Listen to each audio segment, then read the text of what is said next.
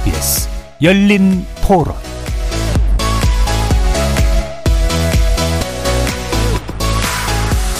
안녕하십니까. KBS 열린 토론 정준희입니다.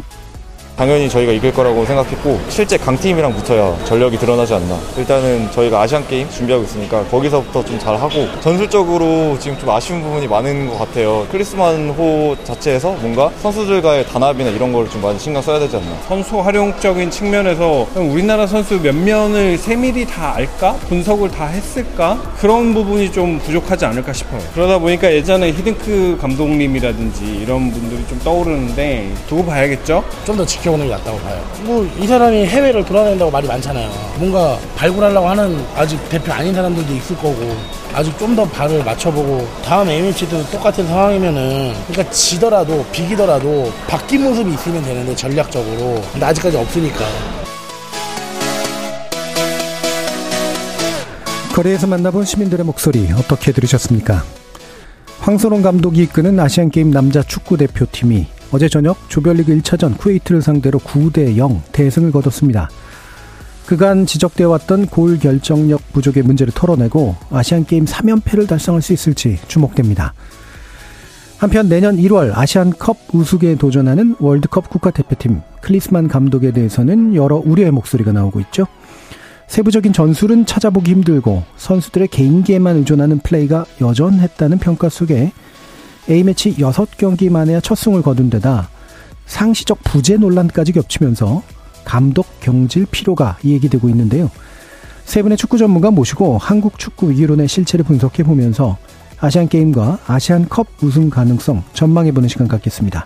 KBS 열린 토론 지금부터 시작합니다. 살아 있습니다. 토론이 살아 있습니다. 살아있는 토론, KBS 열린 토론. 토론은 라디오가 진짜입니다. 진짜 토론, KBS 열린 토론. 오늘 토론 함께 해주실 세 분의 전문가 소개해드리겠습니다. 송지훈 중앙일보 스포츠 전문기자 나오셨습니다. 안녕하세요. 유튜브 채널 새벽의 축구 전문가를 운영하고 계시는 안민호 축구 전문가 함께 하셨습니다. 안녕하세요. 페노로 많이 알려져 계시잖아요. 네, 그렇죠. 예. 채널 안에서 닉네임이 페노라고 활동을 하고 있습니다. 예.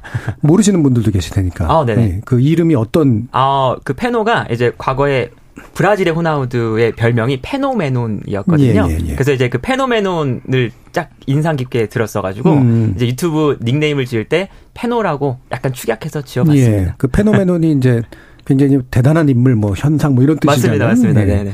그래서 그걸 줄여서 이제 페노라고 한다. 네. 저희 방송에서 그럼 페노님이라고 하면 되나요? 어, 네, 그럼요. 알겠습니다. 예, 그게 또 익숙하신 분들도 계실 테고요. 네. 자, 축구 전문 인터넷 언론사죠. 풋볼리스트 윤효용 기자 함께 하셨습니다. 네, 안녕하세요. 자, 문자로 참여하실 분은 샵 9730으로 의견 남겨주시면 됩니다. 단문은 50원, 장문은 100원의 정보 이용료가 붙습니다. KBS 모바일 콩과 유튜브를 통해서도 무료로 참여하실 수 있습니다. KBS 일라드의 모든 프로그램은 유튜브를 통해서도 함께 하실 수 있습니다. 여러분의 많은 관심과 참여 부탁드리겠습니다. 자, 지금 기상 관련된 이야기 먼저 좀 말씀드릴 텐데 오후 6시 10분에 충남 부여군에 그리고 7시 10분에는 충북 청주, 보은, 옥천에 호우경보가 발표되었습니다. 대전과 세종에는 많은 비로 산사태 위험이 높다고 합니다. 해당 지역 주민분들 피해 없도록 유의하시기 바랍니다.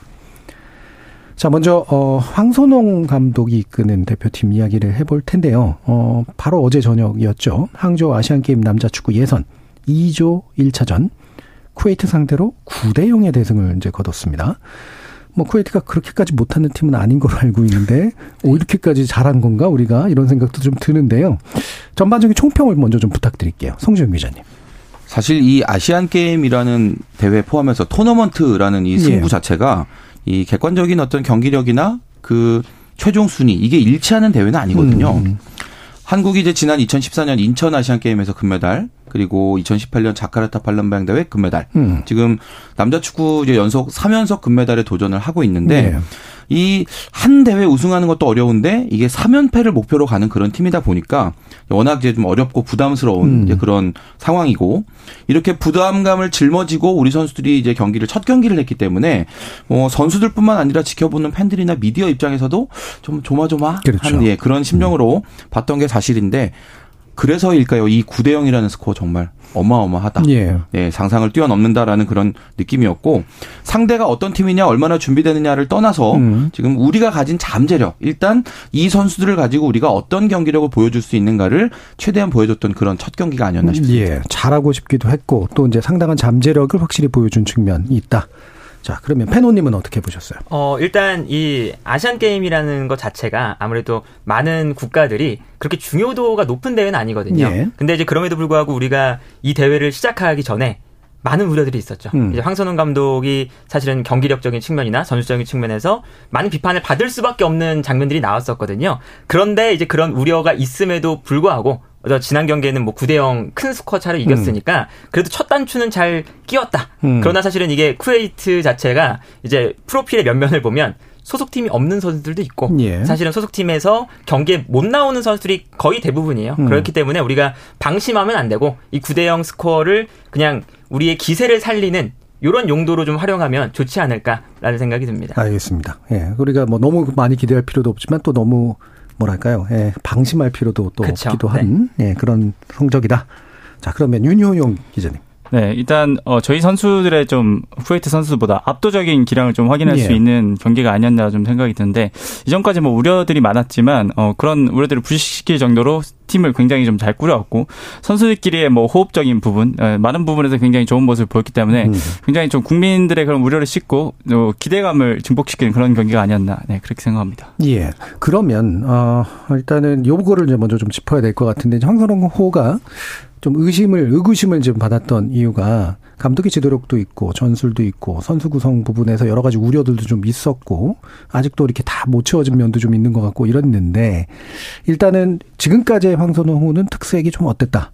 라는 얘기에 대해서 좀 패노님 의견을 좀 주실까요? 어, 황선홍 감독이 비판을 많이 받았던 것 중에 하나가 경기력이 좀 답답했죠. 예. 그러니까 특히나 이게 어떤 게 있냐면 이제 현대 축구로 가면서 아무래도 여러 팀들의 실력 차가 많이 줄어들었어요. 그러다 보니까 밀집 수비를 하는 상대 팀을 무너뜨리기가 되게 음. 어렵거든요. 근데 이제 보통 이제 아시안 게임 대표팀이나 이런 이제 올림픽 대표팀을 이끌 때 아시아 팀들을 일단은 많이 만나게 되죠. 근데 네. 보통 우리를 만나는 아시아 팀들은 수비를 엄청 많이 밀집을 해요. 음. 그렇기 때문에 황선홍 감독이 이거는 프로 팀을 이끌 때도 포항 시절부터 계속 이제 커리어 내내 문제점 중에 하나였습니다. 네. 원래 약간 세부적인 그런 공격 전술이나 좀 만들어가는 플레이는 잘 못하는 네. 감독의 유형이에요. 그러다 보니까 약간 우리가 밀집 수비를 상대할 때마다 답답한 경기력이 좀 있었고 이제 그 부분 때문에 아무래도 요 대회를 시작하기 전에 많은 분들이 좀 우려를 하셨던 게 아닌가 싶어요. 네. 네. 황선홍 감독이 선수 시절에 원탑으로 뛰던 버릇 때문에 그럴까요?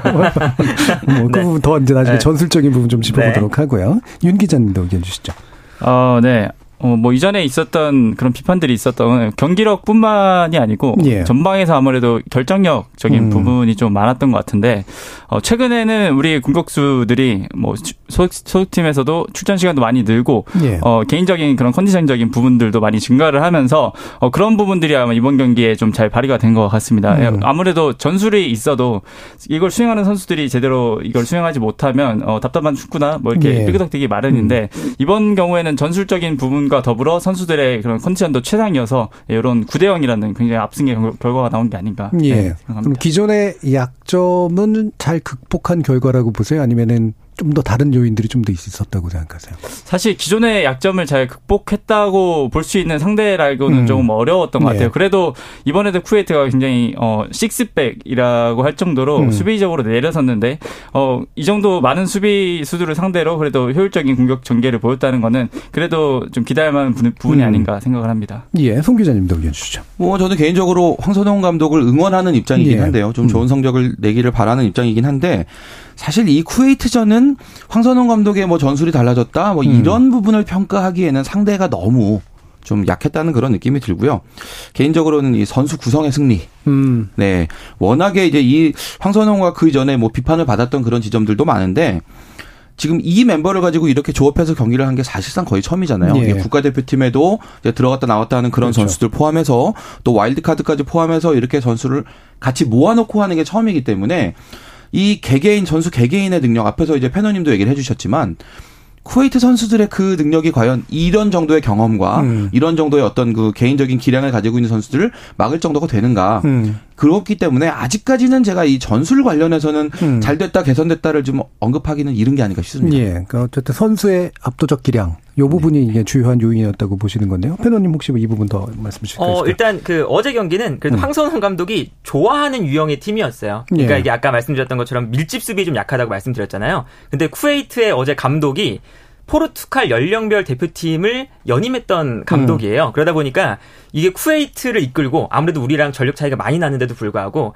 약간 수비 라인을 올려서 밀집 수비를 안 했습니다. 기본적으로. 되게 공격적으로 나왔거든요. 그러다 보니까 황선홍 감독이 좋아했던 것도 밀집 수비를 무너뜨리는 건 어려워하는데 예. 앞쪽에 빠른 선수들을 배치하면서 음. 뛰어나가게 만들고 그 뒷공간으로 패스를 찔러주는 음. 이러한 플레이로 황선홍 감독이 K리그에서도 유명했거든요. 예. 그러니까 황선홍 감독이 딱 만났을 때 자기가 전술적으로 잘 풀어나갈 수 있는 팀을 만났고 음. 심지어 우리 팀이 사실은 쿠웨이트 선수들과 전력 차이도 좀 많이 나고 음. 하다 보니까 이런 것들이 좀 어, 극대화가 되면서 퍼포먼스가 어제 매우 좋지 않았나 예. 네, 이렇게 보게 되 방금 이렇게 자세하게 네. 테크니컬하게 설명해 주신 부분은 흔히 뻥축구라고 부르는 그런 방식 아닌가요? 이게 뻥축구라도 사실은 이게 예. 전술적으로 잘 풀어내면 예. 이게 예. 절대 나쁜 방법이 아니거든요. 않다. 오히려 음. 한 번의 패스로 득점을 만들 수 있기 때문에 음. 더 효율적인 방법일 수도 있죠. 예. 어, 그래도 이제 어제 뭐 황선홍 감독이 추구하는 바가 그래도 잘 드러났었기 음. 때문에 또 그 부분은 긍정적으로 평가를 돼야 된다. 예. 네. 감독이 잘하는 부분과 또 선수들이 잘 수행해낸 부분이 잘 어울렸다. 그렇죠. 예. 예. 윤 기자님 혹시 뭐 선수 구성 측면에서 더 얘기해 주실 부분, 강조해 주실 부분 있을까요? 네, 뭐 작년에 열렸던 음. 뭐 U23 아시안컵에서는 선수 어, 밸런스가 깨져 있다는 그런 지적을 많이 받았습니다. 예, 예. 어, 좀 무리하게 공격 축구를 하 려다 보니까 음. 어, 수비형 미드필더까지 좀 공격수를 서던 그런 선수들을 좀 기용하는 어, 일이 있었거든요. 네, 그러면서 어, 후방에서 좀 안정감이 떨어지면서 전체적으로 좀 어, 고전했던 경기들이 있었는데 음. 이번 경기에서는 뭐 백승호 선수라든지 어뭐 어, 그 새로운 이한범 선수라든지 예. 네 굉장히 뭐 사이삼일 포메이션의 그 어, 중심을 잘 잡아주는 선수들이 배치가 되면서 어, 전체적으로 굉장히 밸런스가 좋아졌다. 네 그런 느낌을 받았습니다. 예, 알겠습니다. 그러면 뭐 뒤에서 이제 다른 부분에 대해서 좀 더 나중에 얘기를 해 보도록 하고요. 어, 전망들을 좀 더 짚어 봤으면 좋겠는데 태국과 2차전입니다. 어, 태국이 이렇게 쉬운 상대는 분명히 아닌데 아, 그래도 일단, 어, 우리 팀이, 어, 계속해서 이 조 안에서는 일단 잘 해나갈 것이다라는 기대를 할 만한지, 송 기자님 말씀 주시죠. 첫 경기에서 이제 태국과 바레인이 1대1로 비겼거든요. 예. 그래서 우리가 지금 승점이나 골득실에서 상당히 앞서 나가고 음. 있는 이런 상태고 내일 우리가 이제 태국을 상대로 2차전을 하게 될 텐데 뭐 우리가 이긴다고 한다면 가능성이 일단 높아 보이긴 하죠. 승점에서나 골득 골득실 한참 앞서 나갈 수 있기 때문에 뭐 조 1위나 16강 진출은 일단 무난하지 않을까라는 음. 생각이고요. 하지만 우리가 이제 이 시점에서 5년 전의 기억을 좀 짚어볼 필요가 있을 예. 것 같아요. 음. 그 자카르타 팔렘방 아시안 게임 때도 우리가 바레인 상대로 첫 경기 6대 0으로 아주 크게 이겼거든요. 음. 기분 좋게 출발했는데 그 다음에 두 번째 말레이시아랑 할 때 우리가 1대 2로 지는 바람에 예. 전체적인 팀 분위기가 가라앉고 여러 가지 좀 문제점이 노출됐던 음. 그런 상황들을 좀 감안을 해서 우리가 첫 경기를 쉽게 이겼고 뭔가 희망적인 부분들을 많이 봤지만 이거 가지고 여기서 좀 마음을 놓으면 안 되겠다. 음. 제가 사실 그 방심하지 말자는 차원에서 제가 한 가지 음. 비하인드 스토리를 말씀드리면 쿠웨이트가 지금 이번 대회에 어느 정도의 어떤 마음가짐으로 참가하는가를 좀 보여주는 어떤 사례가 있는데 예. 저희 현장 기자가 지금 취재 가고 가서 하고 있거든요. 예. 경기 전날 보통 경기 전날 이제 전술을 다듬고 뭐 어떤 출전 선수를 결정하고 아주 중요한 날이라서 그 기자들에게 비공개로 하는 그런 경우도 많아요. 그런데 쿠웨이트는 경기 하루 전날 음. 뭘 했는지를 제가 물어봤더니 그 현장에 취재 와 있는 기자들 있잖아요. 쿠웨이트 네. 기자들하고 음. 친선 축구를 했대요. 제가 그 얘기를 들으면서 예. 아 이게 긴장을 풀어주려는 의도도 있었을지 모르겠지만 예. 뭔가 일반적이지 않다. 라는 그런 느낌을 강하게 받았고요. 예. 스코어를 보고 나니까 뭔가 아 실제로 좀 문제가 있는 팀이구나라는 음, 그런 생각을 준비가 했습니다. 상당히 좀 안 돼 있는 팀에 뭐가 좀 있나 보네요. 사실 선수도 다칠 수도 있는 거고 잘못하면 아마추어라고 외려 하다가 외려 다칠 수도 있고 막 그런 위험성 좀 있지 않나요? 그런 친선 축구 그렇죠. 그런 것 때문에라도 사실은 예. 조심해야 되고 가장 정제되어 있는 그 경기 중에 실제로 쓸 수 있는 어떤 그런 약속된 장면들 요런 거를 연습해 보는 날인데 음. 아, 친선 축구했다고 합니다. 예. 어, 되게 흥미로운 비하인드 스토리인데 태국전에 대해서 혹시 윤 기자님 전망 어떻게 하세요? 네, 뭐 당연히 승리를 음. 목표로 해야 되는 건 맞다고 생각을 하고요. 음. 네, 이 경기를 이기면 굉장히 바레인전도 수월해지고 이후에 어, 합류하게 된 이강인 선수의 그런 어, 적응 같은 부분들도 좀 이점을 가져갈 수 있기 음. 때문에 무조건 승리를 거둬야 되는데 일단은 멤버 구성이 좀 많이 달라질 거라 좀 예상을 합니다. 예. 뭐 1차전에 나오지 않았던 아 2차전 후반전에 투입돼도 박, 박지영 선수라든지 뭐 안재준 선수 이런 키 큰 선수들을 좀 활용해서 어, 원래 이제 하려 했던 그런 공격을 좀 시도해 볼 수도 있을 것 같고 음. 어, 서령우 선수라든지 이렇게 교체 투입된 많은 선수들이 투입이 될 텐데요. 아무래도 이번 대회가 굉장히 빡빡한 일정으로 치러지고 또 한국 네. 같은 경우는 7경기를 치러야 되거든요. 뭐팀 팀들에 따라서 경기 수가 조금씩 다르긴 한데 한국은 가장 많은 경기를 치러야 되기 네. 때문에 우승까지 가려면 체력 안배가 굉장히 중요합니다. 음. 네, 그런 부분에서 아마 태국전을 좀 멤버 구성이 어떻게 바뀔지를 좀 예, 주목해 보시면 좋을 것 같습니다. 예. 그러면 태국에 어느 정도까지 좀 에너지를 쏟을 것 같으세요? 패너님 보시기에. 사실 이 경기를 음. 잡으면 어, 이기면 사실은 뭐 16강 올라가는 되고. 것이 보장이 되는 음. 거니까요. 이 경기를 무조건 일단 이기는 게 가장 중요하다라고 볼 수가 있겠고 음. 이제 더 넓게 생각해 보면 3차전 바레인전이 있잖아요. 그때 이제 우리 가장 중요한 선수인 이강인 선수가 오는데 예. 이강인 선수가 그 경기에서 이제 너무 이제 고강도로 뛰기보다는 예. 약간의 이제 적응 기간을 좀 가지면서 그렇군요. 나오기 시작해야 되거든요. 음. 근데 그 경기가 만약에 우리가 뭐 경우의 수를 계산하거나 음. 그렇게 되면 이강인 선수도 이제 열심히 더 뛰어야 되고 그러다 보면 이제 뭐 부상이나 이런 것도 생길 수가 있기 때문에 이 경기를 잡아야 바레인전도 조금 더 우리가 예. 편안하게 경기를 할 수 있다 이렇게 볼 수 있겠죠. 예. 네. 태국전은 그냥 쉬운 마음으로만 할 수는 없는 이제 그런 상태인 것 같고. 그럼 어쨌든 이제 조 1위는 잘뭐 이렇게 웬만하면 할 것 같긴 한데 아, 그래도 조심해야 될 거고. 그리고 이제 16강으로 들어가서 이제 첫 상대들을 어떻게 만나 나갈 것이냐. 요 부분도 이제 중요할 텐데 경우의 수를 따지는 건 아니지만 대진운에 대해서 그리고 가장 강력한 상대인 일본과의 만남이 어느 정도에서 이루어질지. 윤 기자님.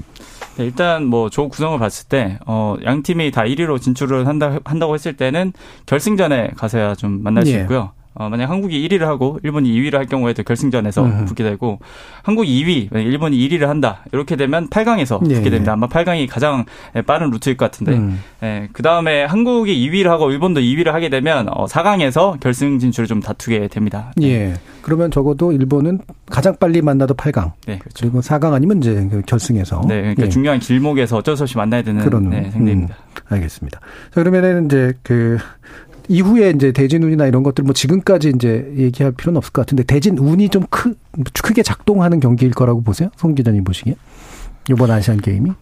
아무래도 일단 조별리그에서 음. 이제 우리 선수들이 어느 정도 몸을 잘 만들어 가지고 올라가느냐가 중요할 것 같긴 한데 음. 결과적으로 우리 입장에서는 일곱 경기를 다 해야 되고 금메달이어야 네. 되는 게 음. 이제 어떻게 보면 우리 선수들이나 또 팬들의 바람이잖아요. 그렇죠. 그렇기 때문에 뭐 대진은 크게 생각하면 오히려 이게 또 스트레스 요인으로 작용할 수도 있을 것 같고요. 예. 네. 만나는 팀들마다 최선을 다한다라는 생각일 거고 그리고 황선홍 감독이 어느 정도는 우리가 이제 그 시나리오를 짜놓고 우리가 그 길목에서 만날 수 있는 팀들에 대한 주요 정보는 체크를 했을 거라고 예. 보기 때문에 네, 그런 부분에서만 우리가 크게 벗어나지 음. 않고 준비를 한다면 문제 없지 않을까 싶습니다. 예. 그럼 아까 이제 패노님 말씀하셨던 이강인 선수 관련된 얘기 좀 해볼까 하는데 네. 3차전에 이제 아마 합류할 거로 이제 짐작되고 있고요. 많은 팬들은 이강인이 와야 문제가 해결될 거다. 문제 뭐 이런 기대들을 많이 했는데 네.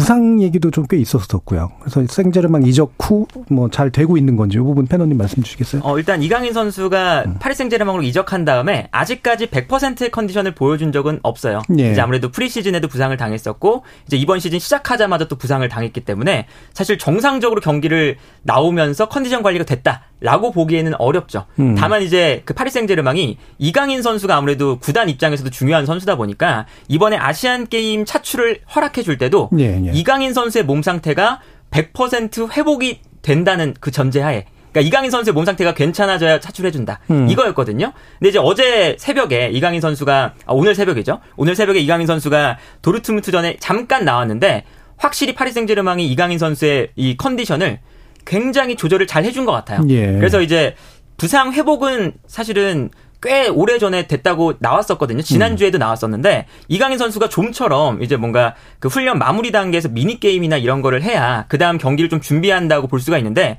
미니 게임처럼 약간 격렬한 운동은 안 하고 이제 러닝이나 이런 약간 가벼운 운동부터 시작을 했어요. 그러니까 이 파리 생제르맹도 이강인 선수의 몸 상태를 음. 최대한 좋게 만들어 주려는 노력이 있었고 그러다 보니까 이강인 선수가 지금 부상에서 복귀를 한 경기를 보면 어, 이강인 선수가 어느 정도 컨디션이 많이 돌아왔다. 음. 이제 그렇다는 거 이제 황선홍 감독이 이강인 선수가 좋은 컨디션일 때 이강인 선수를 이제 쓸 수가 있으니까 예. 우리 팀에게 매우 큰 도움이 되겠죠. 예. 네. 그럼 이강인 변수에 대해서 송 기자님 어떻게 생각하십니까? 일단 이강인 선수 음. 경험. 음.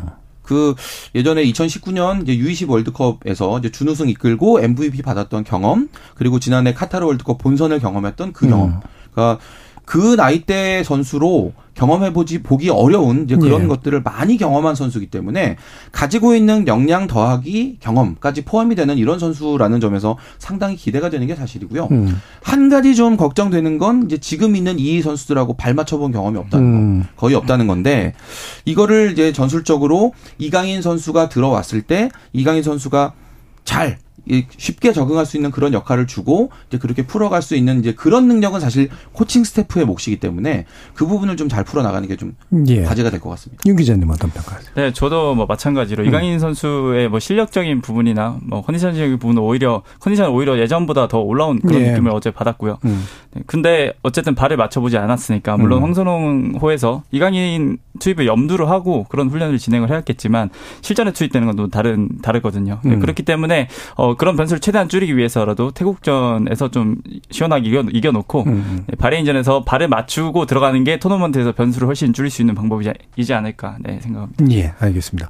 자 그러면은 이제 뭐 뒤에 이제 클리스만 감독 얘기는 좀 이따 해야 되는데 이 부분에서 뭐 좀 성급한 얘기긴 합니다만 아세인 게임 3연패 가능하고 가능성이 높다 이런 판단들을 하시는지 예, 간단하게 한번 세 분의 의견 한번 들어볼까요? 송 기자님부터.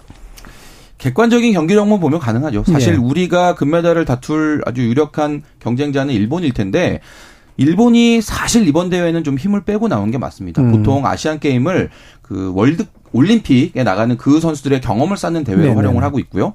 그 제가 친한 일본 기자한테 물어보니까 그 내년 파리 올림픽에 나설 22세 대표팀 멤버의 한 B군 정도로 보면 된다. 이렇게 설명을 하더라고요. 예. 대학생하고 제1리거 위주로 이렇게 뽑았다고 하는데 객관적인 전력에서 우리가 전혀 뒤질 이유가 없는 선수들이다라는 음. 점 감안하면 우리가 대회를 치르는 과정에 지금 대회 경기 경기 사이에 간격이 좁기 때문에 체력이나 부상 이런 부분을 잘 관리만 하면서 나가면 예.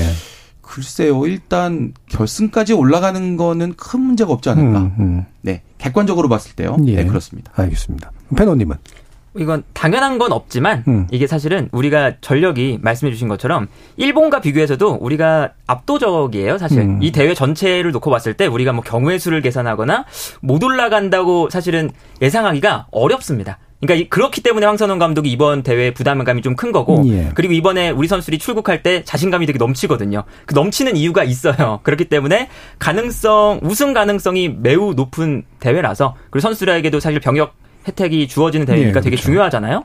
이번 대회를 꼭 우승했으면 좋겠다. 예. 네. 이강인 선수도 이번 기회로 좀 털고 가야 될 텐데. 그렇죠. 그렇죠. 네. 기자님.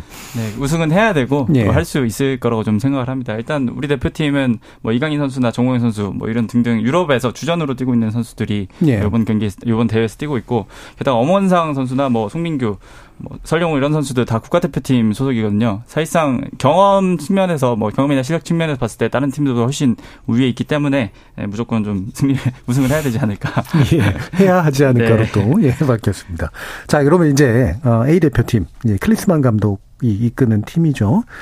어, 사우디아라비아전 지난 13일에 있었는데 첫승 거뒀는데 이게 여섯 번, 여섯 번째 경기만에 첫 승이어가지고요.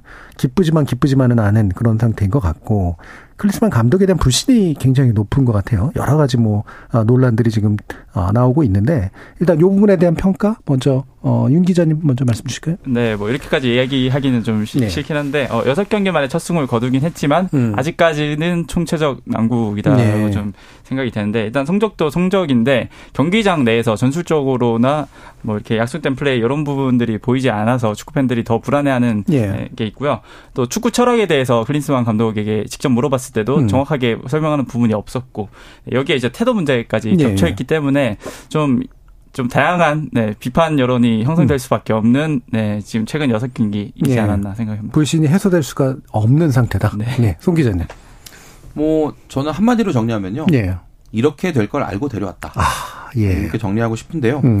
그 클린스만 감독이 예전에 이제 독일 대표팀, 미국 대표팀을 이끌 때도 사실 비슷했거든요. 예, 예. 예, 뭔가 전술의 특징이 없다라는 얘기 그 당시에도 나왔고 그리고 자주 자리를 비운다도 똑같았고요. 음. 음.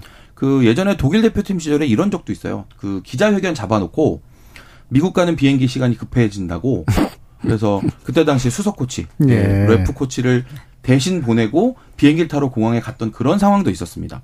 그러니까 뭔가 이렇게 자리를 비운다, 다른 일을 한다, 요런 류의 논란은 이제 뒤에서도 다시 좀 다루겠지만 예. 없어지지 않을 것 같고 음. 대표팀 경기력이나 어떤 성적 눈에 띄게 좋아지지 않는다면 우리는 이 이야기를 앞으로도 계속할 것 같다라는 음. 그런 느낌이 강하게 듭니다. 예, 사실 데려올 때부터 이제 여러 우려들을 있었는데 예상한 대로 갖고 있다라고 어, 지금도 말씀해 주셨는데 페노님도 비슷한 견해신가요? 어 일단 우리가 월드컵만 보면 예. 월드컵 때 분위기가 되게 좋았거든요. 음. 그리고 우리가 쌓아놨던 그래도 경험치가 잘 발휘게 된 대회였어요. 예, 예. 그런데 이제 그때랑 비교했을 때 사실은 클린스만 감독이 팀을 맡아서 한 6개월 한 9개월 정도 6개월 정도 지났죠. 근데 지금 상황에서 약간 뭐 경기 내적이나 뭐 음. 외적이나 뭐 여러 가지 뭐 행정적인 측면이나 여러 가지 측면에서 다소 좀 퇴보가 되고 있는 건 사실이다.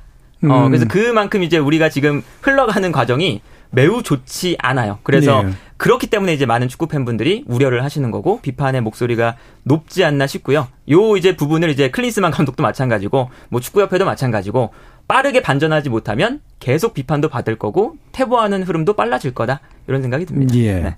그나마 지난 제 월드컵 때는 우려가 있었지만 그래도 잘 마무리하면서 이렇게 끝내가지고 그쵸.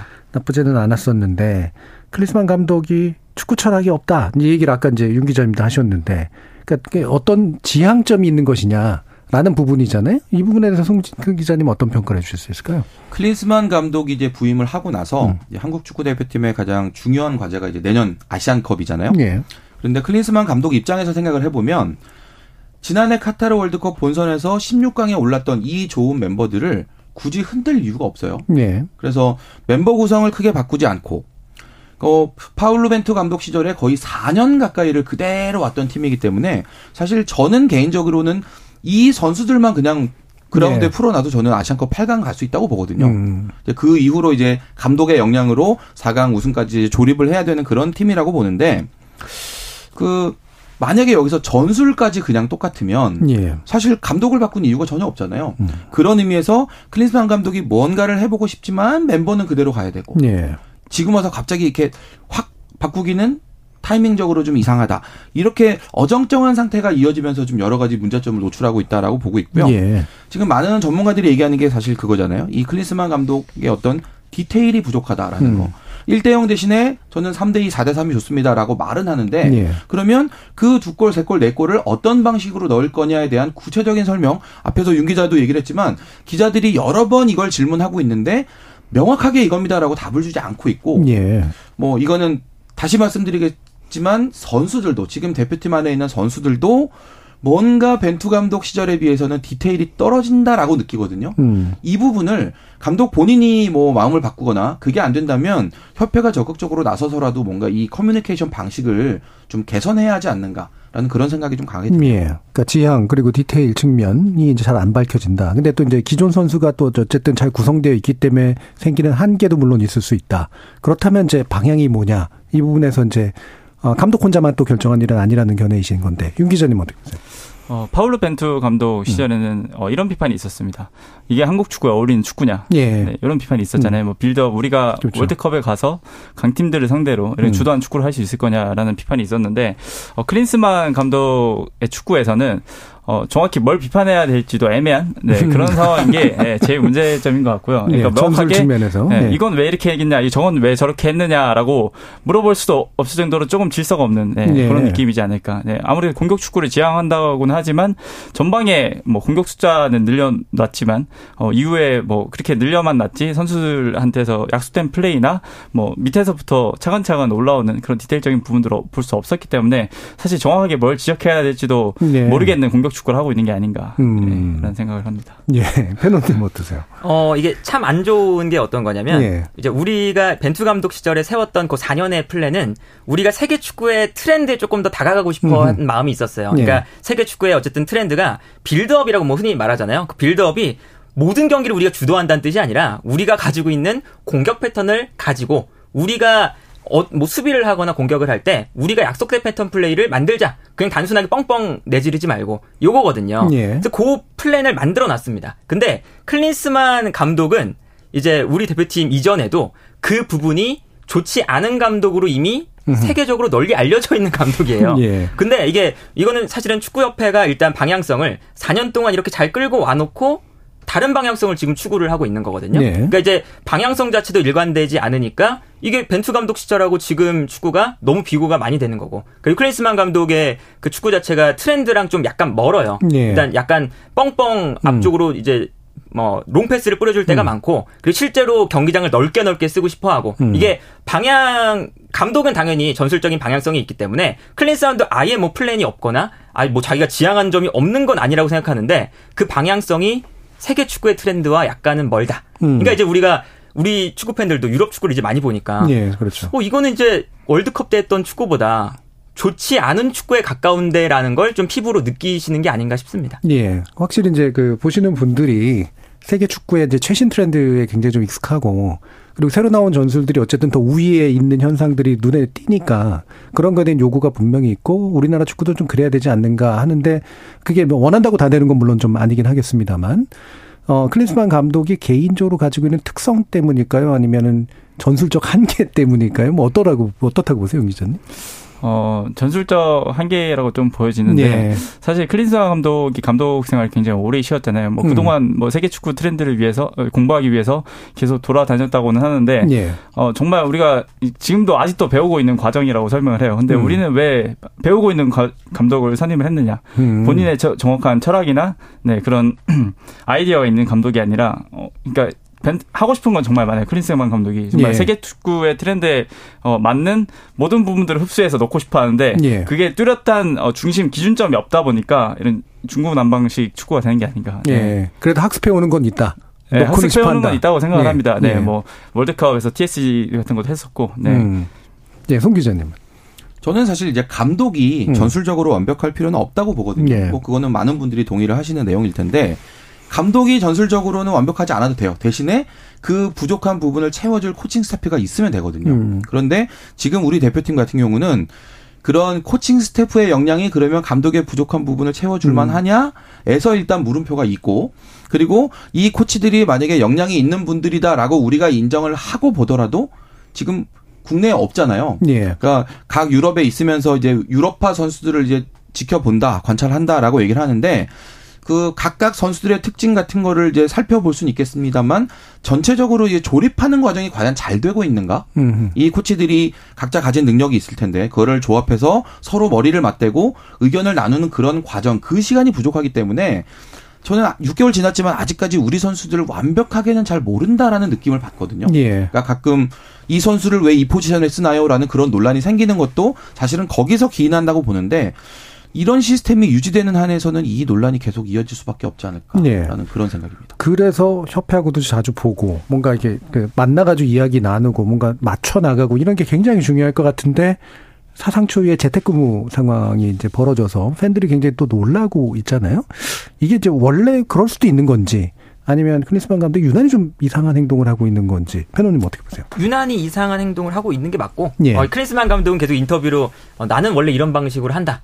어 그러니까 이제 이제 한국 축구 팬들이 나를 이해해주지 못한다. 음. 내 방식을 이해하지 못해서 나, 발생한 문제다. 이렇게 이제 인터뷰를 하잖아요. 네. 그런데 이게 약간은 우리 한국 축구 팬들이 세계 축구를 좀 안 본다고 생각을 하는 건지 음흠. 사실은 어떤 감독을 봐도 이렇게 일을 하는 감독은 없거든요. 근데 뭐 클린스만 감독 입장에서는 이제 억울할 수는 있죠. 클린스만 감독은 진짜 이런 방식으로 맨날 했어요. 그래서 네. 뭐 우리 대표팀뿐만 아니라 예. 미국, 독일, 뭐 어, 헤르타 베를린 다 있을 때 모든 팀에서 약간 프로페셔널함이 부족하다. 예. 어, 너무 이제 뭐 여러 가지 일들을 하면서 한 곳에 집중하지 않는 것이 아니냐. 재택근무 음. 너무 많이 하는 거 아니냐. 이런 비판을 들었습니다. 이제 그래서 이제 결국에는 이런 사실은 재택근무 논란은 사실은 협회가 가지고 있는 문제가 더 좀 크죠. 예. 어, 우리가 이제 사실 이걸 예측하지 못했을 리는 없거든요. 네.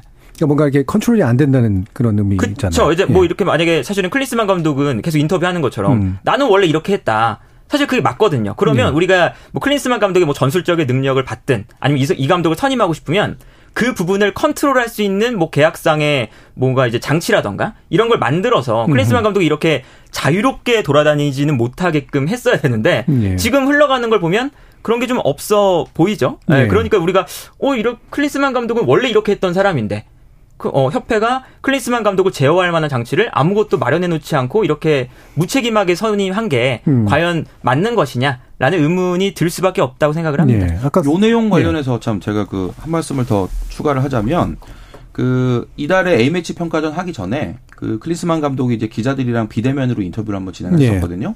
그래서 그때 당시에도 6개월 있었는데 국내에 67일 머물렀다. 이게 논란이 돼서 음. 그 관련 질문이 나왔었어요. 사실은 그 질문을 제가 했거든요. 예. 클린스만 감독이 뭐라고 대답을 했냐면 내가 한국 축구 대표팀하고 계약을 하기 전에 그 미리 정해진 다른 계약들이 있었다. 음흠. 요게 이게 예를 들면 유에파 자문위원이나 아니면 예. 뭐 ESPN 해설위원 같은 그런 역할들인데 이 계약이 남아 있고 이걸 나머지를 수행해야 된다는 거를 이제 KF에다 알렸고 예. 그 부분에 문제가 없다는 이제 그 답을 받고 내가 이걸 계약을 한 거다라고 대답을 했거든요. 이 얘기를 바꿔서 말하면 나는 분명히 대한축구협회 허락을 받고 지금 예, 예. 내가 정해진 권리를 행사하는 건데 왜 다들 이러는 건가요? 약간 이런 뉘앙스로 저는 받아들여졌어요. 예. 그러니까 이 얘기는 사실 결과적으로는 계약상의 문제가 분명히 음, 있는 거고. 그럴 수 있겠네요. 우리가 일반 축구 팬들이나 축구인들이 기대하는 축구 대표팀 감독의 어떤 역할 그리고 어떤 행동을 해야 한다라는 그런 이제 그 선이 있을 텐데 그 선이 넘어가는 걸 지금 대한축구협회는 된다라고 음. 허용을 해줘서 지금 이런 상황이 생기고 있다는 거고 사실 그렇다고 한다면 지금 클린스만 감독이 이렇게 공격을 당할 때 아, 그거는 대한축구협회에서 이미 허락을 한 부분입니다라고 축구협회가 얘기를 해주면 감독에 대한 공격을 좀 멈출 수도 예, 있는데 예, 예, 예. 협회가 지금 입 다물고 있잖아요. 음. 저는 이 이유도 상당히 궁금합니다. 네, 협회가 욕먹고 싶진 않아서 아마 그럴 것 같은데 분명히 이제 그런 협회 컨트롤 문제, 계약 문제를 지금 지목하고 계신데 그러니까 이게 단순히 독일 고향이 좋아서 재택하는 것만의 문제가 아니라 네. 다른 일들을 하고 있는 거죠. 집중도 못 하고 있는 거고요. 그렇죠.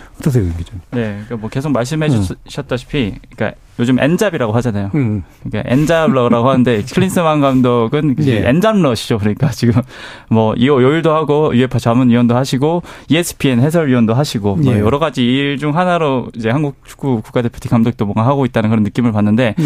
좀더 이게 논란이 된 거는 아마도 처음 취임 기자회견 때 본인이 본인 입으로 한국에 머물 것이다. 뭐 한국 문화를 배우고 싶다. 음. 굉장히 흥분된다. 뭐 이런 식으로 예. 인터뷰를 했는데 이게 시간이 지나면서 계속 말이 바뀌고 있다는 게 가장 큰 문제일 것 같습니다. 저희 음. 최근 인터뷰 에서는 뭐 K리그를 뭐 보는 거는 내 일이 아니다라는 뭐 인터뷰까지 할 정도로 그리고 한국에 있으면 내가 할 일이 없다. 뭐 이런 인터뷰까지 계속 말을 바꾸기를 하고 예. 있거든요. 네. 이런 부분에 팬들이 상당히 분노를 하고 있고 네, 우리 팬들은 이게 한국 축구를 기만하는 것이 아니냐. 그렇죠. 네, 이렇게 반응을 하고 있는 것 같습니다. 예. 상당히 좀 음, 마음에 들 이야기를 잘 안 하는 스타일인 것 같은데 그러다 보니 이제 경질 얘기 나옵니다. 이게 경질 가능성 내지 필요성 부분 어느 정도까지 판단을 하시는지 패노님. 어 사실은 뭐 지금 당장 경질을 할 만한 당위성은 좀 없긴 한데 예. 어쨌든 이게 이제부터는 우리가 실전으로 좀 들어가는 거거든요. 이제 월드컵 예선도 치러지고 이제 아시안컵도 얼마 안 남았으니까 음. 정말 이제 실전이 돼가고 있는데 이제 여기서 이제 경질에 대한 그런 이제 뭐 여론이라던가 예. 이야기들이 나오는 건 결국은 클린스만 감독이 재택근무를 선택하면서 음. 이제 대표팀에게 부담을 좀 많이 주고 있어요. 그러니까 재택근무를 했으면 사실은 그만큼 내가 이게 효과적인 방법이라는 네네. 걸 증명을 그렇죠. 해야 되잖아요. 음. 근데 이제 자기 자기 본인은 이제 자유롭게 이제 일을 일을 하면서 사실은 이 클린스만 감독이 인터뷰로 또 나는 워커홀릭이다. 근데 그 음. 워커홀릭이 우리 국가대표팀 일이 아니거든요. 예. 여러 가지 이제 이야기 어, 일들이 많은데 그 일을 하면서 실제 본 게임에 들어갔을 때 경기력도 안 나오고 결과도 안 나온다. 특히나 뭐 월드컵 예선이나 아시안컵 예. 근처에서 경기력이 너무 안 좋다. 이러면 이제 당연히 더 많은 경질 여론이 나올 수밖에 없고요. 그러면 그때는 정말 크리스만 감독이 증명을 못한다면 어, 충분히 축구협회도 생각해 볼 법하다. 라는 생각이 듭니다. 네, 유 기자님 의견. 저는 어 클린스만 감독이 가장 가시는 부분이 아시안컵으로 내 성과를 증명받는다라는 음. 부분이거든요. 그렇기 때문에 협회에서 어느 정도 약속을 받은 예. 부분이 확실히 있다고 생각을 하고 그렇기 때문에 아시안컵까지는 우리는 계속 음. 지켜봐야 하지 않느냐. 네, 그 전까지는 경제를 당하지 않을 것이라는 게제 예. 의견입니다. 알겠습니다. 네. 아시안컵 얘기 2부에서 좀 더 해보긴 할 텐데요. 네. 송 기자님 의견도 한번 여쭙죠.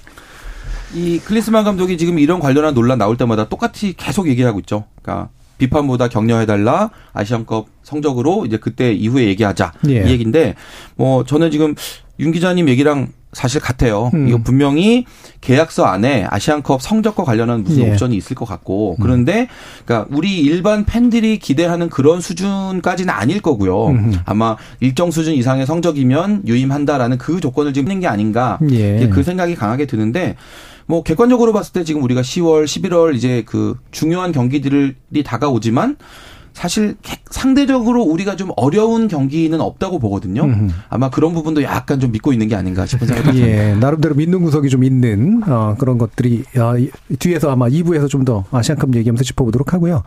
어, 지금 대전, 부산, 충남, 논산, 전북, 익산에도 호우 경보가 발효되었습니다. 주민분들 비 피해 유의하시기 바라고요. 2부 마치면서 청취자 여러분들이 보내주신 문자 들어보고 가겠습니다. 정희진 문자 캐스터. 네, 지금까지 여러분이 보내주신 문자들 소개합니다. 유튜브에서 정혜원님. 우리 대표팀 이기는 것도 중요하지만 경기 내용에서도 시원한 축구 공, 시원한 공격 축구를 보여주길 기대합니다. 답답한 가슴 뻥 뚫리게요. 유튜브에서 각구왕님. 태국은 우리 팀보다는 쿠웨이트전에 총력을 다하지 않을까 예상해 봅니다. 2301님. 개인적 의견입니다. 황선홍 호는 준우승, 클린스만 호는 4위 예측합니다. 조혜숙님. 경우의 수는 수학 시간에만 듣고 싶습니다. 축구에서는 더 이상 언급 안 됐으면 해요. 9803님. 축구가 뭔데 이렇게까지 신경을 쓰나 싶지만 국민들이 한 마음으로 목소리를 내기에 또 축구만 한 게 없는 것 같습니다. 그런 의미에서 황선홍호 우승 갑시다. 유튜브에서 First Last님. 남자 축구 아시아의 맹주는 일본 아닌가요? 4516님. 요즘 대표팀 경기 보면 월드컵 16강은 꿈이었나 싶습니다. 왜 이렇게 지지부진한 건가요? 2268님. 선수들 각각은 훌륭하다고 생각합니다. 감독이 문제죠. 클린스만 감독은 전술도 안 보이고 성실하지도 않은 것 같아 앞으로도 기대가 안 됩니다 해주셨고요. 유튜브에서 정철수님. 현 국가대표 축구팀의 문제에 있어 감독만의 책임은 아닌 듯합니다. 축구협회의 불투명한 운영, 파벌 문제 등 개선돼야 할 부분이 많다고 봅니다. 라고 보내주셨네요. 네, KBS 열린 토론. 이 시간은 영상으로도 생중계하고 있습니다. 유튜브에 들어가셔서 KBS 일라디오 또는 KBS 열린 토론을 검색하시면 지금 바로 토론하는 모습 보실 수 있습니다. 방송을 듣고 계신 여러분이 시민 농객입니다. 계속해서 청취자 여러분들의 날카로운 시선과 의견 보내주세요. 지금까지 문자캐스터 정유진이었습니다. 토론은 치열해도 판단은 냉정하게 복잡한 세상을 바꾸는 첫 걸음은 의외로 단순할지도 모릅니다. 평일 저녁 7시 20분 당신을 바꾸는 질문 KBS 열린 토론 정준희입니다. KBS 열린 토론 축구 유튜버 페노로 유명하신 안민호 축구 전문가 그리고 윤효영 풋볼리스트 기자, 송지훈 중앙일보 스포츠 전문 기자 이렇게 세 분과 함께 우리 아시안컵 관련된 이야기 좀 더 이제 나눠 볼 텐데요. 방금 얘기처럼 크리스만 감독이 이제 부임 당시에 아시안컵 우승을 1차 목표로 제시한 바가 있고 짐작컨대 이것이 아마 축구협회와의 계약에서 되게 중요한 부분일 거다. 그런데 우승까지는 아닐 수도 있다라는 얘기를 아까 송 기자님이 이제 계약 내용에 대한 언급을 주셨는데 실제로 이 약속에 지킬 가능성 좀 언급해 주시면 어떨까 싶은데요. 어, 아까 보니까 4강 예상하신 분 있었습니다. 어떠십니까? 아유, 큰일 날 것 같고요. 예. 4강이면 글쎄요, 좀 불만족스러운 성적일 것 같고 이 취재 기자 입장에서 예. 이 아시안컵이 정말 좋은 대회예요. 음흠. 그 우리가 월드컵을 가면은 그 현장 취재하다가 이제 외국 기자를 만나면 한국 기자들이 되게 바빠집니다. 예. 예뭐 you think of 흥민손. 예. 뭐 요런 얘기를 이제 막 따라다니면서 물어보고 이렇게 해야 음. 되는데 아시안컵을 가면 상황이 좀 달라져요. 예. 외국 기자들이 한국 기자를 발견하면 음. 자기 나라 선수 물어보고 음. 자기 리그 혹시 뭐 축구에 대해서 알고 있는지 물어보고 그 대답해 주는 걸 아주 열심히 또 예. 하는. 그런 모습을 보면 음. 아 이게 정말 음, 괜찮구나. 음. 할 만한 대회구나라는 생각이 드는데 사실 이게 한국 기자들이 열심히 취재하고 열심히 뭔가 좋은 걸 해서 이렇게 몰리는 게 아니잖아요. 그렇죠. 결국 음. 한국 축구의 어떤 경쟁력 그런 부분에서 이제 그 해외 기자들도 음. 한국 축구에 관심을 갖는 건데 이 얘기는 결국은 한국은 언제나 아시아에서는 정상권에 있다라는 음. 이제 그걸 볼 수 있는 거고 반대로 얘기하면 이번 아시안컵에서도 우리는 우승에 도전할 수 있는 그런 정도의 역량을 충분히 갖춘 팀이다라고 말할 수 있는 거거든요. 네, 물론 실력만으로 다 되는 게 아닙니다만 일단 아시안 지난 뭐 월드컵의 성적이라든지 이런 걸 봤을 때 예, 선수 구성이나 모든 면에서 기회는 충분히 열려 있다. 라는 생각이 듭니다. 예. 4강 가지고 이게 안 된다. 이런 말씀 주셨는데. 자, 윤 기자님은. 어, 저는 뭐 우승 64년 동안 못했잖아요. 예. 네, 그만큼 우승이 쉽지 않은 그렇죠. 네, 것인데 음. 이번 지금까지 나온 논란들이나 경기력을 봤을 때는 사실상 어렵다고 보는 게 예. 가장 우승은 어렵다. 큰, 네, 네, 가능성이지 않을까 싶은데 뭐 우리나라뿐만 아니고 어, 동남아 축구도 그렇고 어, 이런 우즈벡이나 이런 예. 굉장히 중앙아시아에 있는 팀들도 어, 축구적으로 굉장히 조, 어, 스텝업이 되고 있어요. 네. 음. 그 우즈벡도 굉장히 아시아에서 무대에서 그래도 실력이 있는 팀이고 어 일본 같은 경우에는 최근에는 뭐 독일까지 격파할 정도로 예. 정말 좋은 모습을 보여주고 있기 때문에 저, 지금 나온 결과들만 음. 가지고 본다면 어 아마 이런 강팀들을 만났을 때 과연 이 강팀들을 만났을 때는 전술적인 부분이 굉장히 중요하거든요. 예. 음. 네. 근데 클린스만 감독 클린스만 호는 아직까지 그런 부분을 보여주지 못했기 때문에 어, 우승까지는 조금 어렵지 않을까. 근데 어쨌든 선수들 지금 가지고 있는 보유하고 있는 선수들은 거의 한국 국가대표 역대 최고라는 예. 말이 나올 정도로 굉장히 좋은 선수들이 많으니까 어제 선수 퀄리티만 봤을 때는 꽤 높게 올라갈 것 같지만 음. 결정적인 순간에서 좀 어려울 수 있다라고 예. 네, 생각합니다. 예. 편호님. 어, 지금 이제 우리의 대표팀이 흘러가는 흐름만 보면 음. 우승은 어려운 게 사실이죠. 예. 어, 다만 이제 아까 말씀해 주신 것처럼 우리 지금 국가대표팀 선수들이 어, 제가 개인적으로 봤을 때는 역대 최고의 스쿼드를 갖추고 있습니다. 음. 실제로. 그러니까 이 정도까지 우리가 유럽 무대에서 심지어 주요 리그에서 주요 팀에서 주전으로 핵심 선수로 뛰는 선수가 많았던 적이 단 한 번도 없어요. 예. 근데 손흥민, 김민재, 뭐 이재성, 이강인 그리고 황인범 여러 선수들이 지금 유럽 무대를 사실은 유럽 그렇죠. 무대에서도 주목하는 선수들이거든요. 예. 이 선수들이 있기 때문에 사실은 우리가 우승 경쟁을 당연하게 좀 해야 되는 스쿼드이긴 한데 이제 우리 지금 전술적인 흐름이나 경기력이나 이런 것만 보다면 어렵다. 약간 좀 어려워지고 있다라고 예. 볼 수가 있겠죠. 예, 여러 가지 지표들은 좋은 지표 쫙 다 얘기해 주셔놓고 네. 그런데 어렵다 이렇게 되니까 네, 네. 그래서 참 아쉬운 거죠. 예, 네. 그러니까요. 이게 결국은 다시 또 감독 문제로 좀 이따 얘기하게 될 것 같긴 한데, 근데 실제로 아까 64년 얘기하셨습니다만 아시안컵의 우승이 참 우리가 그래도 아시아에서 최정상에 있는 건 맞는데 왜 이렇게 유독 아시안컵은 어려웠나? 왜 그렇다고 보세요? 또는 일단 뭐 이제 아시아 팀들 간의 전력 차가 점점 줄어들고 있는 네. 것도 있고요. 여기에 더해서 어 우리가 약간 그 세계 트렌드에 조금 뒤쳐져 있는 면도 있어요. 음. 어떤 게 있냐면 보통 이제 좋은 팀들은 오랫동안 자신의 스타일을 유지하면서 발전을 시킵니다. 그러니까 그게 사실 결국 뭐 감독 교체일 수도 있고 여러 가지 부분일 수도 있는데 우리 같은 경우는 월드컵이 끝난 다음에 감독 교체. 음. 그러면 바로 그 다음에 아시안컵이 있잖아요. 예. 그럼 새롭게 팀을 꾸리면서 당연히 대회를 맞이하기 때문에 당연히 이 전술적인 흐름이 이어지지도 않고 예. 그러, 그러다 보니까 우리가 뭔가 우리 팀이 가지고 있는 색깔을 보여주기도 좀 어렵죠. 음. 그리고 조직력도 다시 쌓아야 되는 문제도 있고 이제 이런 측면에서 보면 우리가 그동안 이 월드컵이 끝나고 감독 바꾸고 예. 아시안컵 치르고 이러한 것들이 반복이 되니까 아시안컵에서 어려 움을 겪는 부분도 이러한 좀 행정적인 부분이나 우리 대표팀의 방향성을 잡는 것에 약간의 문제점도 보인다. 예. 네. 예, 이게 이제 속, 속어적 표현이긴 합니다만 이게 맨 땅에 헤딩이라는 표현이 되게 맞는 표현으로 지금 되네요. 네네. 그러니까 아시안컵은 언제나 좀 새로운 상황에서 그냥 헤딩을 그렇죠. 해야 되는. 네. 예, 송 기자님도 비슷한 생각이 있으신가요? 어떠세요?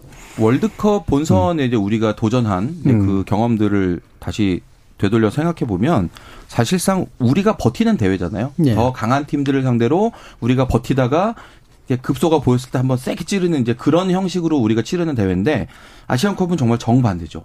우리를 상대로 버티는 그런 팀들을 이제 봐서 우리가 깨 부셔야 되는 예. 때려서 이렇게 쓰러트려야 되는 이제 그런 대회다 보니까 일단 접근법 자체가 좀 차이가 있고요. 그런 두 대회의 아주 커다란 방식의 차이를 우리나라 선수들이 자유자재로 오갈 정도로 아직까지 전술적으로 좀 여물지 않았다라는 예. 그 느낌의 좀 이야기를 좀 하고 싶습니다. 예, 윤 기자님. 네, 손민 선수도 저도 같은 의견인데 일단 예. 일단 손민 선수도 그런 얘기를 했습니다. 아시안컵의 우승이 왜 어렵냐라고 음. 질문을 했을 때 우리가 2018년 러시아 월드컵에서 독일을 이겼던 것처럼 예, 그렇게 우리를 상대를 한다 상대 팀들이. 예, 예, 예. 네. 이제 그 정도로 이제 한국 근데 한국 같은 팀은 이제 세계 축구의 그 최정상에 있는 팀들과 좀 다른 점이 음. 어뭐 공격 계속 지적된 문제가 결정력이라는 문제가 있잖아요. 예. 그러니까 우리가 계속 주도하는 축구를 해도 결국 골이라는 결과물을 만들지 못해서 지는 그런 패턴이 계속 반복되고 있다고 생각을 하는데 음. 아, 그런 부분이 64년 동안 네, 음. 예, 이렇게 우승을 하지 못하는 결과로 좀 이어지지 이어진 게 아닌가. 예. 네, 아까 말씀해 주셨던 뭐 방향성 문제나 음. 뭐 이런 뭐 축구 스타일적인 대회 스타일 뭐 이런 문제도 다 그런 종합적으로 예. 볼수 있을 것 같습니다. 음, 그러니까 한국 축구의 고질병이 이제 여기서는 또 유난히 그렇죠. 나올 수밖에 네. 없는 그런 조건에 있다. 또 이제 도전은 굉장히 거센데. 그렇죠. 자, 그러면 이제 결국은 이제 한일전이 언제나 제일 문제입니다만, 어, 일본이 보여주고 있는 최근의 모습들은, 어, 이길 수가 있을까, 이런 생각이 들게 만드는 면들이 좀 있는데, 어, 한일전 가능성에서 이제 어떤 부분들을 좀 짚어주실 수 있을까? 송 기자님 어떠세요? 그 최근 한 2년 반 사이에 음. 우리 축구가 이제 A 대표팀서부터 연령별 대표팀까지 일본과 다섯 차례 경기를 했는데 다 졌어요. 네. 그 8월에 우리가 18세 이하 대표팀이 이기긴 했는데 요건 친선 대회였기 때문에 우리가 서력을 했다라고 부르기는 살짝 좀 음. 미흡한 그런 점이 있죠. 그 지난달에 이제 이렇게 한일 간 축구 대표팀 격차가 벌어진 이유가 뭐냐를 가지고 음. 그 저희 회사에서 좀 기획 취재를 했었거든요. 예. 그 월드컵 한일전을 경험했던 축구인 30분을 저희가 직접 만나서 예. 좀 심층 인터뷰를 해가지고 물어봤는데 대표적으로 가장 많이 이제 꼽으신 부분들이 이제 축구 저변의 차이예요. 음. 우리나라 선수들 같은 경우는 등록 선수 한 11만 명 조금 넘어가는데 일본 같은 경우는 지금 82만 명 넘어가거든요. 예. 한 8배 가까이 되는 이 저변에서 그러니까 이 얘기를 하는 거죠. 손흥민 선수 우리가 한 명 길러낼 때 일본은 손흥민보다는 한 두 단계 아래지만 비슷한 선수 10명을 만들어낸다. 예, 예. 음, 여기에서 오는 차이가 일단 기본적으로 크다라는 얘기가 가장 많았고요. 그리고 두 번째는 이제 승리 지상주의에 갇혀 있는 이 경기 방식. 예. 무조건 경기를 잘 풀어가는 게 중요한 게 아니라 이기면 잘했고 지면 못했다. 이렇게 이분법으로 하는 이게 문제다. 그리고 세 번째로는 한일전을 대하는 선수들의 태도에도 좀 차이가 있다는 거죠. 예. 예전 같으면 선수가 공을 몰고 가다가 일본 선수에게 뺏기면 다시 쫓아가서 뭐 반칙을 하건 뭐건 다시 찾아오려는 그 노력들이 보였었는데 예. 최근의 한일전에서는 그런 모습들이 없다라는 아주 냉정한 진단들이 있었거든요. 근데 이 세 가지가 다 정답이라고 한다면 단기간에 이 흐름이 바뀌기는 쉽지 않다는 결론에 도달하게 돼서 예. 참 저도 난감했습니다. 예. 저희 열린 토론에서 축구 이야기로 이렇게 열띤 토론하는 게 사실 거의 처음에 가까운데 반칙이라도라는 표현도 나온 것도 되게 재미난 현상이긴 합니다. 그럴 정도로 이제 사람 그 기존의 선수들이 가지고 있던 결의가 이제 상당히 부족한 상태에 좀 와 있다 이렇게 보시는 거죠. 그렇죠. 그 부분을 상당히 음. 중요하게 음. 보는 그런 원로 축구인분이 많으시더라고요. 예, 네. 예.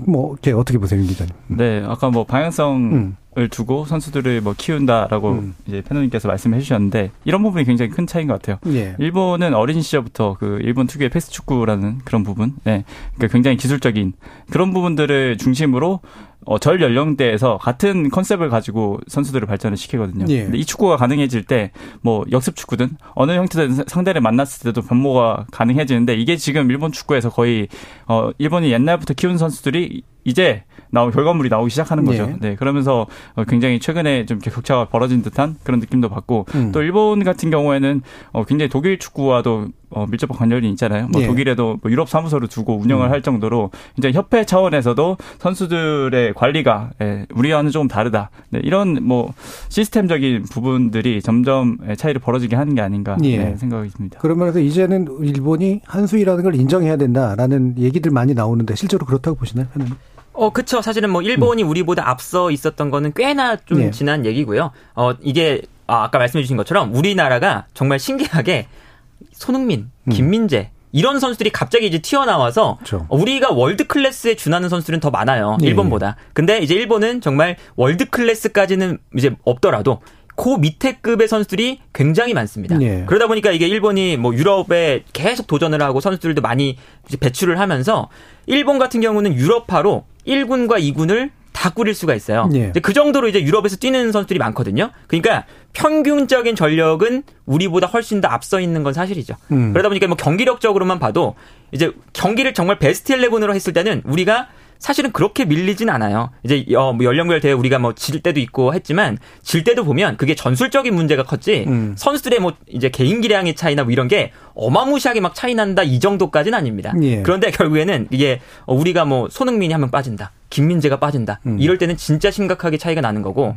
이제 그런 게 우리가 뭐 동아시아 동아시안컵 때 이제 이강인 선수가 막 제로톱으로 나오고 네. 그런 경기가 있어요. 그때는 이제 손흥민 빠지고 김민재 빠지고 이랬을 때 격차가 엄청 많이 나는 걸 봤거든요. 그러니까 이제 우리가 뭐 계속 말씀해 주셨지만 평균적인 그런 선수 배출이 좀 정체되고 있는 건 사실입니다. 네. 그래서 이제 뭐 우리가 어, 영원히 계속 손흥민, 김민재가 나올 수는 없잖아요. 음. 그러니까 이제 우리가 약간 운에 맡기지 말고 체계적인 시스템 안에서 좋은 선수들을 많이 길러내는 것에 집중을 해야 된다. 예. 네.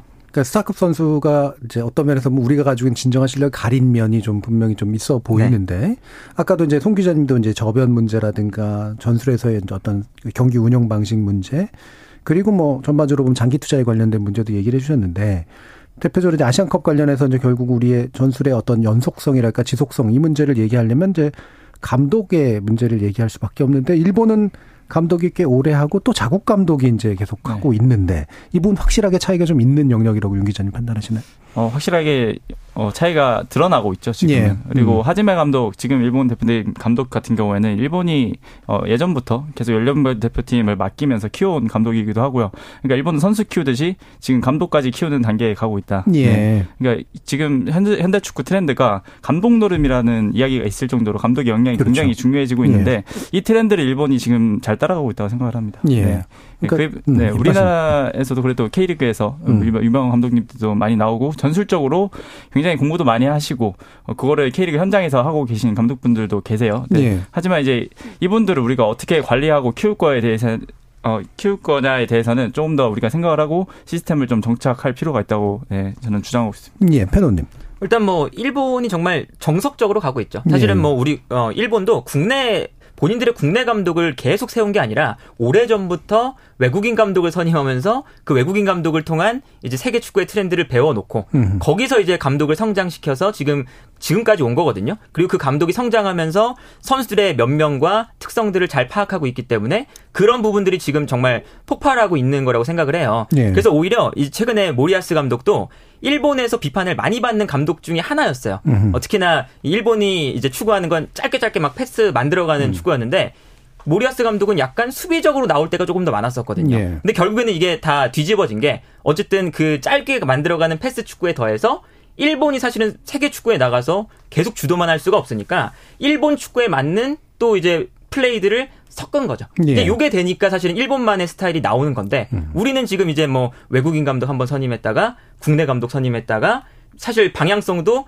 뭐 역습 축구하는 감독 선임했다가 볼 점유한 축구 감독 선임했다가 이게 방향성이 없으니까 음. 이게 우리가 그동안 사실은 일본이 투자하고 오랜 시간 동안 지켜왔던 이런 방향성을 이제 조금씩 조금씩 차이가 나서 지금은 사실은 많이 차이가 나게 된 게 아닌가라는 예. 생각이 듭니다. 음. 결국 감독을 선임하고 키우고 전술을 결국 확정하고 바꾸고 이러는 과정에서 이렇게까지 차이가 난 것이 이제 상징적으로 드러난다. 네네.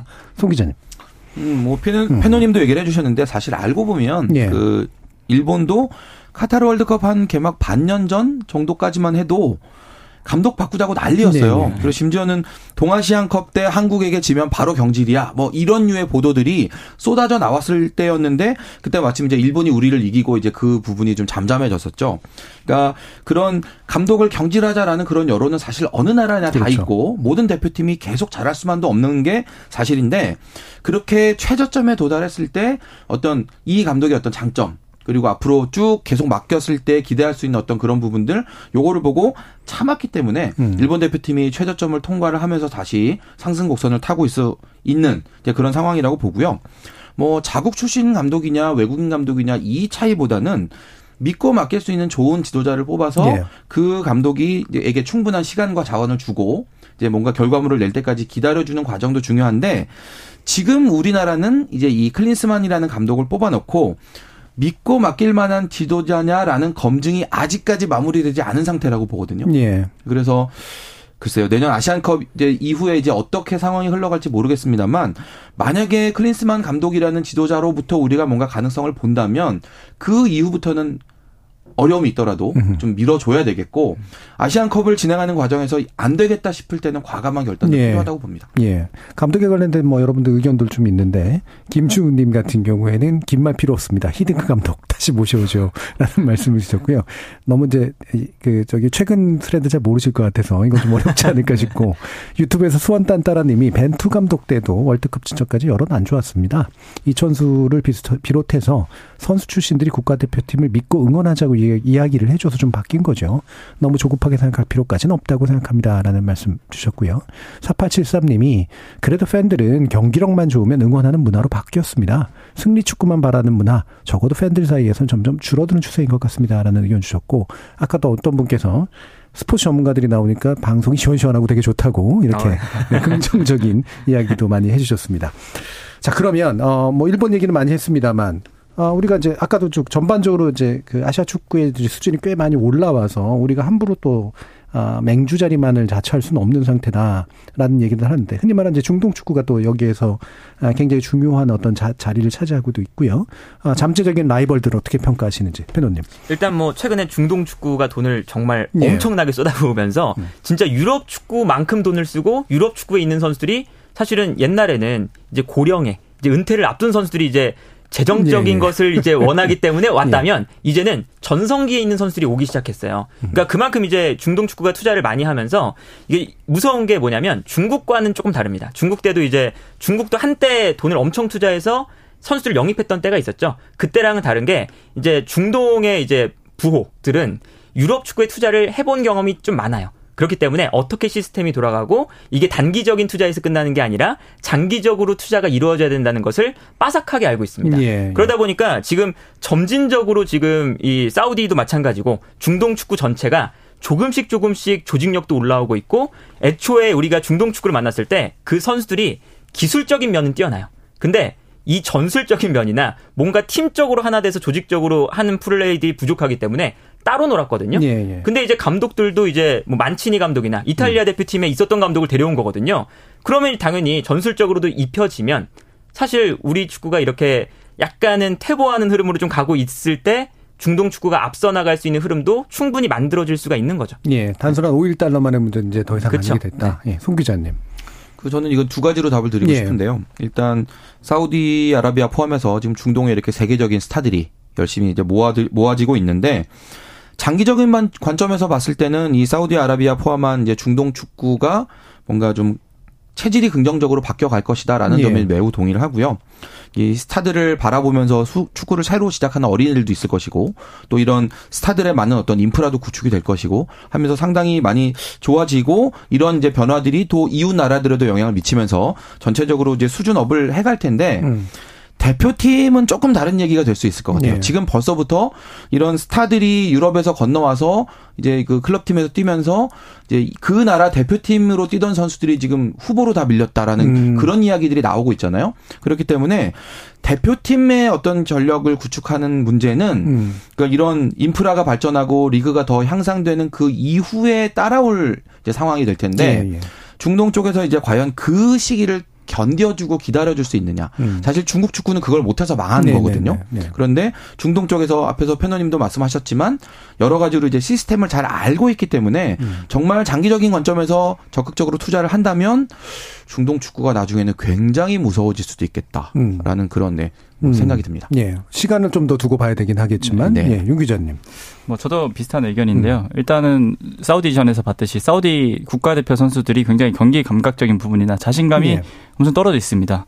아무래도 유럽 스타들이 오면서 또 대부분 공격수 선수들이 많이 오다 보니까 이 공격수들이 어, 뒤로 밀려나게 되는 거죠. 네. 근데 이제 장기적으로 봤을 때는 어, 어, 이 치열한 경쟁을 뚫고 올라오는 사우디 선수가 또 탄생을 할 거란 말이죠. 예. 네. 그럴 경우에는 사우디 안에서도 굉장히 스타급 선수가 나올 수 있다. 네. 그럴 경우에는 또 사우디 축구가 또 새로운 전환점을 맞을 수도 있다고 생각을 합니다. 예. 네. 자, 오늘 뭐 아무래도 남자 축구에 관심이 많으시니까 남자 축구 얘기를 했는데 우리 여자 축구 대표팀도 지금 아시안 게임 출전하죠. 어, 여자 축구 대표팀에 대해서는 어떤 평가를 해 주실 수 있을지 송 기자님 먼저 들어볼까요? 여자 축구 대표팀이 음. 그 아시안 게임 무대에서 지금 최근 세계 대회 연속 동메달이거든요. 예, 예. 그 한 스텝을 더 밟지 못하는 요 단계가 지금 이어지고 있는데 사실 우리 여자 축구가 상당히 국제 무대에서 경쟁력이 있었다고 음. 여겨지는 시간들이 꽤 길었었는데 그 이후에 많은 다른 나라들이 지금 유럽에서 이제 여자 축구 리그가 더 활성화되고 이제 금전적으로 투자가 되고 하면서 변화하는 거에 비하면 음. 최근에 우리 여자 축구의 어떤 성장세는 좀 둔화된 것 같아요. 음. 네. 요 상황에서 지금 세대 교체도 약간 좀 더디게 이루어지고 있는 것 같은데 요 장벽을 살짝 넘어가야 이제 우리 여자 축구도 좀더 음.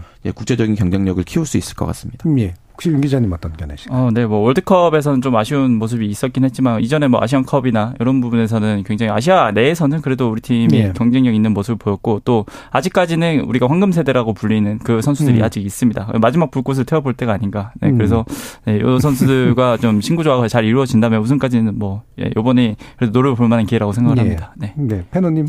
어, 이것도 사실 약간 시스템적인 문제가 좀 예. 있는데 아까 말씀해 주신 것처럼 약간 정체돼 있어요. 예. 그러니까 이게 우리가 뭐 지수현 선수가 나오고 이게 사실은 로또거든요. 정말 우리가 부족한 시스템과 풀에서 로또를 맞은 건데 이것만 믿고 사실은 우리가 성장을 못했죠. 그러다 보니까 이 다음 세대가 없어서 우리가 이번에 월드컵 때 안 좋은 성적을 거둔 것도 우리가 월드컵에 참여한 팀들 중에서 가장 나이가 많은 팀들 중에 하나였습니다. 예. 그러다 보니까 우리가 경기 시작한 다음에 한 중반 지나가면 다른 선수를 못 따라가요. 음. 그러면서 우리가 기대보다 못 미치는 성적을 거둔 거거든요. 그러니까 이게 결국에는 뭐 장기적으로 봤을 때 시스템적인 문제가 가장 좀 중요하지 않을까라는 예. 생각이 듭니다. 자, 그럼 마무리로 이 시스템 문제에 대해서 네. 어떤 제언을 짧게나마 해주실 수 있을지 윤 기자님부터.